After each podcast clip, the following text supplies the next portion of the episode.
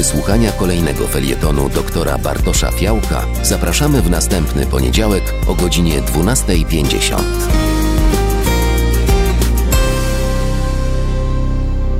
zdołamy osiągnąć odporność zbiorowiskową w kontekście COVID-19?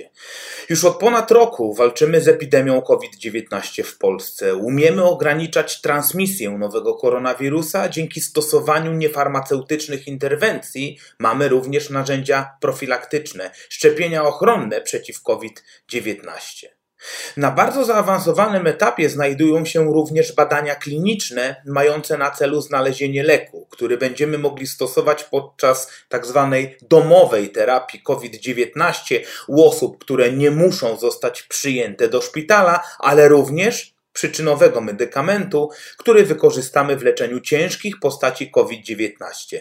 Na razie dysponujemy chociażby remdesewirem, przeciwciałami monoklonalnymi czy glikokortykosteroidami, jednak nie są to terapie nawet bliskie ideałowi. Obecnie dochodzimy jednak do bardzo istotnego etapu, kiedy najistotniejsze będą respektowanie zasad sanitarno-epidemiologicznych oraz masowe szczepienia przeciw COVID-19. Czy wystarczająca liczba Polek i Polaków zechce się szczepić? Odporność zbiorowiskowa. Cóż to takiego? Wielokrotnie wspominamy o stadnej tudzież zbiorowiskowej odporności. Jest to pojęcie epidemiologiczne, jednak bardzo szeroko używane powszechnie, często błędnie. Niektórzy nawet twierdzą, że już ten rodzaj odpowiedzi odpornościowej w społeczeństwie polskim osiągnęliśmy.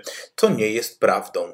W najprostszym ujęciu odporność zbiorowiskowa przeciw danemu patogenowi to taki odsetek odpornej populacji, uodpornionej naturalnie, czyli po przechorowaniu COVID-19 lub sztucznie po zaszczepieniu, który nie pozwala temu organizmowi chorobotwórczemu rozprzestrzeniać się. Szacuje się, że w przypadku odry odporność zbiorowiskowa występuje bardzo późno, dopiero w przypadku chronionej w około 95% populacji. W kontekście COVID-19 dane, z uwagi na relatywnie krótki czas występowania tej jednostki chorobowej, są dość rozbieżne. 60-90% chronionej populacji pozwoli na osiągnięcie stadnego stopnia odporności. W Polsce na 24 kwietnia 2021 roku w pełni zaszczepionej mieliśmy około 7% populacji. Tak więc widać, jak wiele do odporności zbiorowiskowej nam brakuje nawet jeżeli uznamy, iż około 10% społeczeństwa polskiego, czyli około 3 miliony 800 tysięcy osób, nabyło odporność w sposób naturalny po przechorowaniu COVID-19. Niefarmaceutyczne interwencje. Pod tym trudnym na pierwszy rzut oka pojęciem kryją się wszystkie metody walki z pandemią COVID-19, które mają za zadanie zmniejszenie, poza farmakologią, czyli lecznictwem, rozprzestrzeniania się koronawirusa SARS-2. Lockdowny, prawidłowe noszenie maseczek ochronnych, częste mycie, dezynfekcja rąk, utrzymywanie minimum dwóch metrów dystansu społecznego, wietrzenie pomieszczeń, unikanie skupisk ludzkich, kwarantanna w przypadku kontaktu z osobą chorą na COVID-19 i izolacja w przypadku uzyskania pozytywnego wyniku na obecność zakażenia SARS-CoV-2. Również inne im zachowania podobne. W jednym z badań opublikowanych na stronach amerykańskiego Centrum do Spraw Kontroli i Zapobiegania Chorób CDC obserwowano, że wprowadzenie restrykcji pod postacią akcji Zostań w domu oraz nakazu noszenia maseczek ochronnych pod groźbą wysokich kar finansowych, a nawet więzienia doprowadziło w ciągu miesiąca od wprowadzenia tych zasad do 33-krotnego spadku liczby przypadków COVID-19 w rezerwacie Indian z plemienia plemienia Blackfeet, Montana, Stany Zjednoczone. Nie musimy jednak wybiegać tak daleko, za ocean. W Polsce po wprowadzeniu obostrzeń polegających na zamknięciu placówek użytku publicznego, ograniczeniu przemieszczania się czy zamknięciu wielkopowierzchniowych sklepów, notujemy znaczny spadek liczby nowych potwierdzonych zakażeń SARS-CoV-2 w ciągu doby, a pamiętajmy, tak zwana trzecia fala epidemiczna była najbardziej angażująca. Zdarzały się dni, kiedy notowaliśmy ponad 35 tysięcy przypadków COVID-19. Respektowanie zasad sanitarno-epidemiologicznych przynosi wymierne, pozytywne skutki w kontekście walki z pandemią COVID-19. Szczepienia ochronne przeciw COVID-19.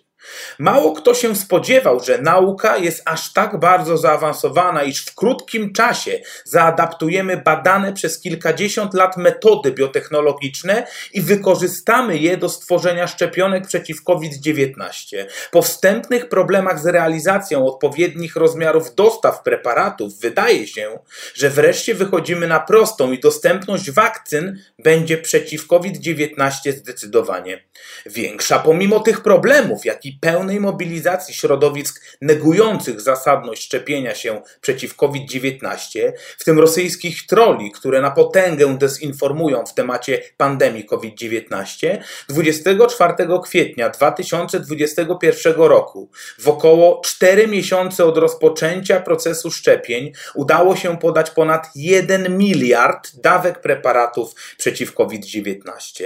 Teraz jednak wchodzimy w kolejny, znacznie trudniejszy etap działań, mianowicie przekonywania wątpiących. W pierwszym rzucie zaszczepiliśmy seniorów, czyli najbardziej narażonych na ciężki przebieg zakażenia koronawirusem SARS-2 oraz zgon z powodu COVID-19. Następnie umożliwiono zapisy chętnym z danego rocznika. Po 9 maja 2021 roku każdy chętny będzie miał możliwość zapisania się na szczepienie przeciw COVID-19. Będą możliwości, będą szczepionki, ale czy będą chętni? Potrzebujemy powszechnej kampanii informacyjnej w temacie szczepień przeciw COVID-19. Należy zaangażować wszystkich, którzy mają w Polsce posłuch. Musimy, my medycy, wesprzeć ich odpowiednio opakowanym przekazem merytorycznym. Trzeba jednoznacznie wskazywać, że wszystkie obecnie dostępne szczepionki przeciw COVID-19 Pfizer BioNTech, Moderna, Oxford AstraZeneca czy Johnson Johnson zostały adekwatnie zbadane. Niektóre dodatkowo, jak Oxford AstraZeneca i J&J, na podstawie czego określono je jako preparaty bezpieczne oraz skuteczne. Jakkolwiek uzyskanie odporności zbiorowiskowej, mając na uwadze powstające nowe warianty SARS-CoV-2, tempo szczepień, które nie jest zadowalające, chęć zaszczepienia się, która nie stoi na odpowiednio wysokim poziomie, dostępność preparatów, ta odporność będzie mało prawdopodobna do uzyskania. Tak ograniczenie transmisji koronawirusa SARS-2 przy pomocy interwencji niefarmaceutycznych oraz szczepień przeciw COVID-19 może pozwolić na tak znaczne osłabienie nowego koronawirusa, iż COVID-19 stanie się zwyczajnym przeziębieniem. Oby tak było. Dziękuję za wysłuchanie tego felietonu. Zapraszam na kolejny za tydzień o tej samej porze. Bartosz Fiałek. Halo Felieton. Przed mikrofonem dr Bartosz Fiałek, reumatolog i aktywista obywatelski.